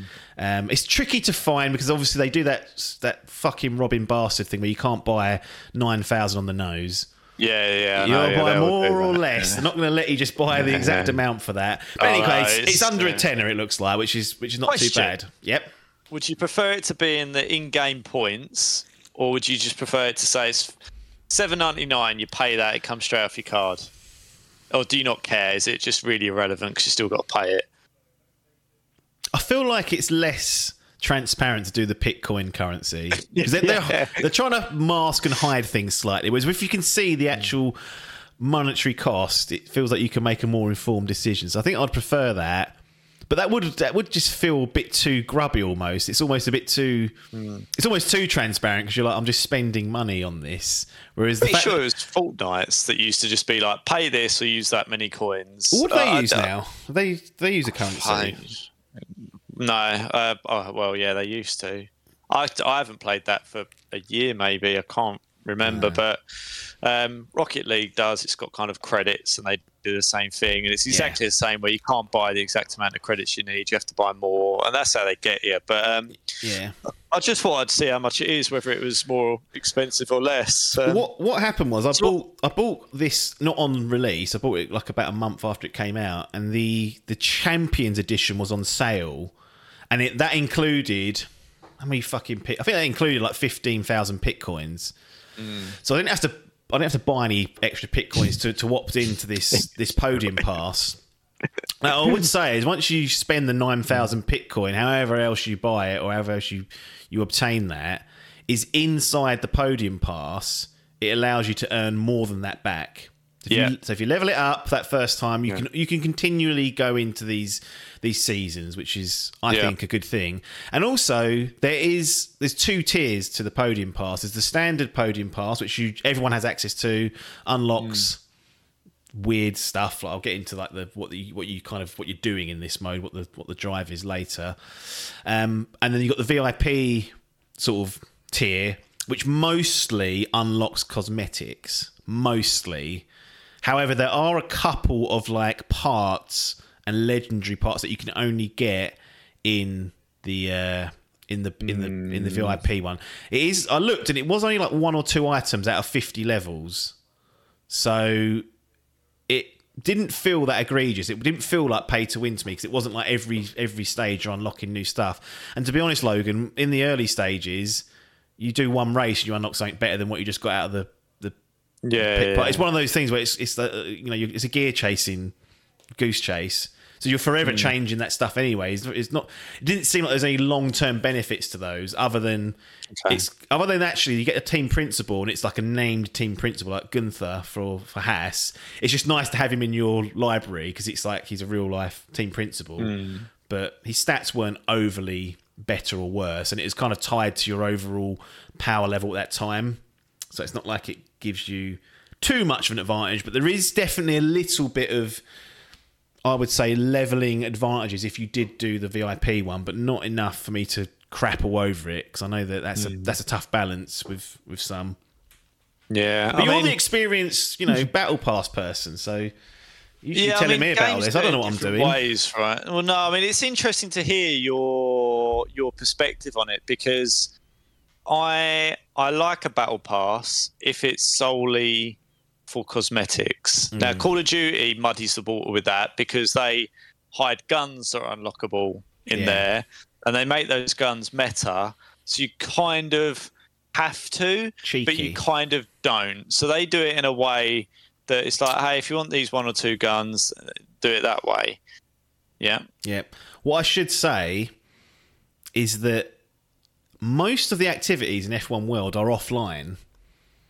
So you're only ever racing against the AI, Yeah. which means your power Yeah. level is, is relevant to, and you can choose the scale. You can make the AI more powerful to give you, you know, get more rewards Yeah, and make it more competitive. The ranked leveling is all level performance. So everyone's got the same speed, everyone's got the same, you know, components. You, you can change the setup of your car, but you can just do that in mm. any case. So I should say mm. that actually, if you're looking at a pay to win, you know, and, and that's usually applied to like a, a multiplayer ranked type league or something a bit more serious. In the ranked play, it is level performance. So actually, even if you were on the VIP kind of strand, you could have all this, you know, high powered car, but you'd be racing at the same level as someone who's just walked in through the door. So Yeah, yeah, I think that's an important yeah. distinction because I think that's where it can get a bit muddied, can't it? When you're when you're playing competitively online, that some fucks yeah, got. no, no, I think that's a very, very good point because, as I say, all the ones that I use, you know, Rocket, the Rocket Pass on Rocket League, that is obviously solely online. Um, Warzone and Call of Duty is predominantly all all um, online based. So, yeah, I think that's a that's a great point. It's interesting actually to see these things deployed in in a game that is basically a single player game, like for the Yeah. most part, or a solo experience. It's kind of like why bother? I mean, mm. you kind of think surely just add these things as like purchasables in some way or unlockables or do something. It's Oh, interesting don't worry, they've got all that. If you want to purchase some of these cosmetics, you can buy them with the Bitcoin. There's, they've got a nice store there for you to go and Sorry. buy a new. I love that Bitcoin. Like it's such an interesting play. Like it's very clever. I like that. Um, but yeah, it's just interesting to see that that bleed into into a game like this. I think. Well, it's the Um, EA influence, isn't it? Because I don't think Codemasters would have necessarily done this, but EA have specialists Mm. that probably could help build a what they would see as a sustainable model where people can continuously play the Mm. game if they don't want to just play. What well, there's a career mode in this as well. You can play as a team. You know, you, you, build the team and you race as, the, as one of the team members, or Mm. just a driver in a team. And it's I think it's ten years kind of career mode that you can do. You can move around. All the drivers retire and move around. So it's all dynamic. But I know people find that quite stale. Like they don't necessarily play FIFA and go, right, I'm going to sit there playing that career mode. So this offers, I guess, something a little bit different each time because there's a number of different. There's tons of events and activities to do, like short five lap races, scenario based play, um, replaying races from earlier in the season as a specific driver and trying to exceed their actual race result with all the with all the components and the scenario that they had. So there's a lot of stuff in there for people to do, and each time you do something in the game, whether it's in F1 world or outside of that, you will be rewarded with parts and components to upgrade your F1 world car. Um, mm. And you can change the livery on that and change the look of it, but really you're trying to increase the power level of that. And it's very much you know, we we cite the division a lot because that's the one that I've been playing with you. But it's like a gear leveling system. Like you get a new power yeah. unit that adds five points to your overall power level, and it's just it's a continuous kind of drive, I guess, if people want to do that to get their car up to the, the, the soft level cap and then the hard level cap. And it's there's a number mm. of hmm. different activities you can do. You can unlock new things by doing specific series and whatnot. You can play ranked online and do it that way, or you can just play the career and at a slower pace you'll unlock this stuff. But F1 World is probably the, the place you want to do it because you're driving your actual F1 World car, which is part of the appeal for people that you're building this this um, this car from the ground up almost. But it's very much yeah. like every every other loot based game you've seen. Just that instead of a gun, it's a power unit or a rear wing or a front wing. Um, or someone in the background of your team that's helping you through this, and it's got all the other stuff like you can activate a goal, you know, do five laps around yeah, a, yeah. European circuit. That'll give you a little boost or a little you know bit of currency or cash as a reward. There's it's, all, it's got all the trimmings that you would expect. And to be honest, when I first went in, I was like, this is way too much for me. I can't mm. be understanding this, but I spent a lot of time leveling up that first season. So I wanted just to go through one full season and get to like the, the max yeah, cap. Yeah. And I had to compress it into about two weeks because the season was ending soon. So it was a bit of a grind, but I was happy to kind of just go through that experience just to see what it was like. And um, yeah, it was interesting to to say that. And I was actually strangely addicted to it at one point. I noticed myself jumping on for half hour, doing four events, and then jumping off. I was like, that's unusual because I should be in that career mode. Ronnie should be in that career mode, doing full practice, you know, working his way up for the career. But he's then sitting there doing what I would consider throwaway toot. Like it is, isn't it? It's just throwaway, like jump on, five laps done. It's not even real motor racing at a certain point. Yeah, yeah. It, but it was strangely addicting, and it was only because I sat there at one point and thought, I don't, I'm not not enjoying this, but I, I definitely accept this is a massive waste of time. I'm not, yeah, I'm not yeah, feeling yeah. the sense of progression, even though my car's getting more powerful. It felt very hollow. That's just the way I describe it, which is why I never gravitate towards ongoing games typically, anyway. But um, no, I mean you're there ticking boxes, and mm. I don't. I think one of the things we've discussed here is um, like that tells you how to play and dictates time and input you have to do. Like Destiny, yeah. when we've done yeah. that over, you have to jump on, do the dailies, the yeah. weeklies, the nightfalls to get the gear to be able to do that, and it dictates your um, pipeline. It dictates what you're playing and when, intentionally so yeah. as well. Like it's, it's all timed. There's, there's, dailies, there's weeklies, yeah. there's longer term season long challenges. Absolutely. Yeah, it's all and there. it's designed to keep you there and keep pulling you back, and it works. Keep you in that loop, and it works. Yeah, because I spent you find yourself going into it. Yeah, fifty hours. I think my game clock said. Probably mm. ten of that was outside F1 world. that works. Twenty percent of his time. Yeah, yeah, tricky. Um, so, is there anything else that you specifically want to call out on top of that that that is worth our viewers and listeners knowing? Um, I would say that as with every single online racing multiplayer game I've ever played, there's just a, there's so many assholes out there driving like absolute lunatics that and the game doesn't and there's I don't know if we ever get to a point where it's it's fairly they're fairly sanctioned, but the game doesn't do a good job of punishing the tutters. Like I was taken off hmm. multiple mm. times in a race, and when I did a ranked league, I did like a ranked season. I think it's every week that resets and you get promoted or demoted. It's got all that in there as well if you want to just mm. work your way up there. But it's such a stress-inducing process that I only did it probably ten times throughout, and then eventually I just thought. My my point was I'm better than these guys. I'm not going to stoop to their level. But I'll tell you what, yeah, after yeah. about seven races, I was like, fuck them. They're coming off the road with me, or I'm going to take this cunt off got some good videos that I'll try and share one day where this absolute arse wipe brake tested me. It's damaged my front wing and I went into the back of him. So I went up alongside him, just pulled my rear axle and his front axle and dragged him off the track into the wall and he went and retired and I carried on. I was like, take that. So it brought out the worst in me in terms of a spiteful competitive driver. But I say all that to say that you're going to have to put up with some nonsense if you want the ranked online play against other players. Mm. Like you just get, it's just, and I, I, do think it's a really difficult thing to try and look after and manage because you think how many yeah. games are playing at once. It's all going to be AI based, isn't it? And the AI is trying to interpret. Mm intent versus what's normal, and it, it, it can yeah. it can barely get it right when I'm racing against the AI. It's struggling sometimes to get the right. I feel the right decisions in terms of penalties and whatnot.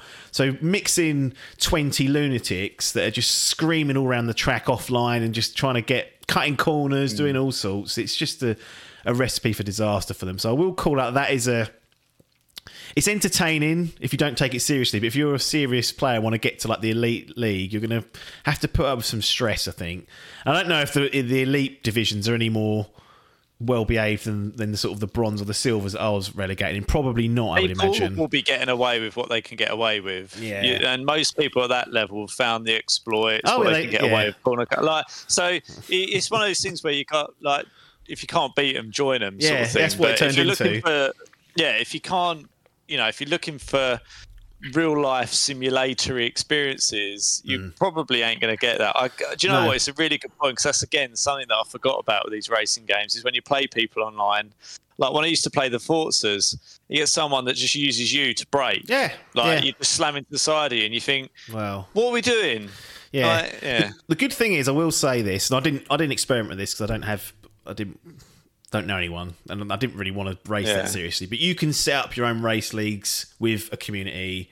Like if you want to do a, a semi, well, serious like series, like you don't have to do mm. competitive. Is is a quick multiplayer thing where you just jump in, it just randomly selects the track. That's all there. But for those that want to race against other like-minded people that aren't going to be dicks, you can mm. set up a league. I'm, and I know there's tons of these out there now. You can join a league where so it's being run professionally. Yeah. There are certain rules and standards. They usually have someone sit there and watch the broadcast mode and, and, stu- and steward it. Yes, which is which yeah. so that's all there for people who want a bit more of a serious one. You don't have to dive into this crazy F1 world ranked online league play. Although yeah. if you want your XP and you want to you want to level up quicker, it does give you a yeah. XP boost the higher division you're in for that week. So that's the, the intention mm. for people, but I suppose the, the, the, long and short of that is there are options to avoid that if you want a serious. I don't want to paint the picture yeah. that it's all just the Wild West because it gives you the tools to do a more no. serious. Well, online play you, it is the Wild West largely. Wherever you are, whatever right. game you're playing, True. you just kind of accept that. But yeah. um, okay, well, it's probably about time then that we get up to the Dimp Digital Gaming Gallery to see if this goes into. Uh, into your excuse me into your gallery. So, do we open the door to go in? Yes, F one twenty three ah. can can go into this for sure. Okay, so we walk in, we look at it, we see all the great stuff that's been put in throughout the course of uh, throughout the course of the year. Where does F one twenty three land up for for Joe? I think, I think it's going to get a nice solid silver because it's the the gameplay improvements felt tangible to me with that dual sense that felt much mm. more accessible to play and the increased amount of settings that you can do to, to hone that are good like i said the story mode mm. was fairly good you know it's not going to win any oscars or best story of the year type jobbies but for what it was it's a great vehicle to you know a, a somewhat six to seven hour entertaining romp f1 mm-hmm. world concerningly addictive for someone that doesn't really get involved in that. But then again, mm. if you hmm. want to avoid all the nonsense, the career mode's still there. Now, the career mode probably needs a bit of work. I don't know what else you can do. It's like these FIFAs. Like people, well, revamp career mode. What do you want though?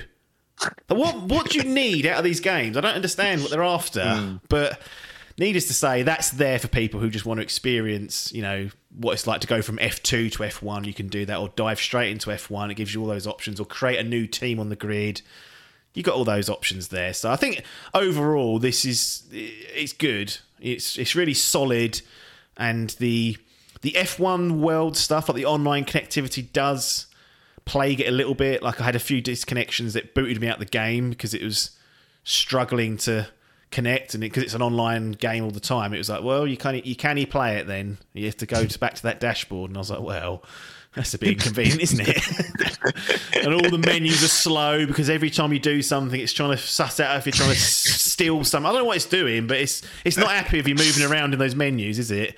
We touched on this yesterday, I think, or it was Monday when yeah. we briefly discussed it, and it made me laugh when you said that. It's kind of like we're all roaring around now with these super fast SSDs, and you help back by, by fucking checking in with a server yeah, to see if still online. Was, because it, and because everything feeds into F1 world, even if you play just a random race, like you can do just a random race or set up a, an offline championship for yourself, all this stuff. Mm. But because it's always giving you XP at the end of your session, you have to go through that fucking screen at the end and deal with that. And it's even if you try and skip through it, so hang on a minute, we need to make sure the server knows you've got your XP, and you're like, I don't care, I'm just trying to fucking get through this. So you know, there's swings and roundabouts that stuff, but I do think there's a there's something there for people that that, that like that that kind of cycle, and it was mm.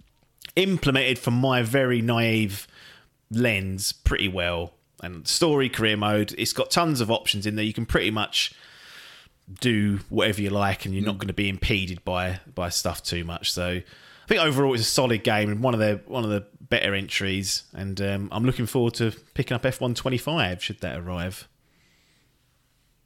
Yeah, I think they're always difficult to um, to to grade these games because, as you say, it's kind of like they're not they're not ever going to get realistically into those kind of like upper echelons, like mm. because they're just not those sort of games. Like they can be good in their own right, but yeah, they're, they're they're always there to serve a purpose. And if they do that well, then and they tick the box, they're largely going to be in that that silver bracket, I think, which is to say isn't a bad bad place to be. No. Um, so yeah, makes sense to me. Yeah, F123, a nice silver. Well, I think we'll close down the episode. Idle Game Chat in the books again. Who knows when people listen to this? It could be 2024. I could be playing F1 Manager 2024 by now. That's how late this could be coming out. Although we have used up the big backlog of content we had, so actually under pressure, this will probably go out much sooner than. Which is probably better in hindsight because not not referencing like Boris still being in charge and you know all this sort of junk. It's but, a good uh, window to the past. It's like opening a time capsule. Yeah, all sorts of stuff comes out that you weren't expecting. Absolutely, but we'll see. We'll be back with the next edition of Idle Game Chat. Nothing more for us to say other than thanks for your time and ta-da.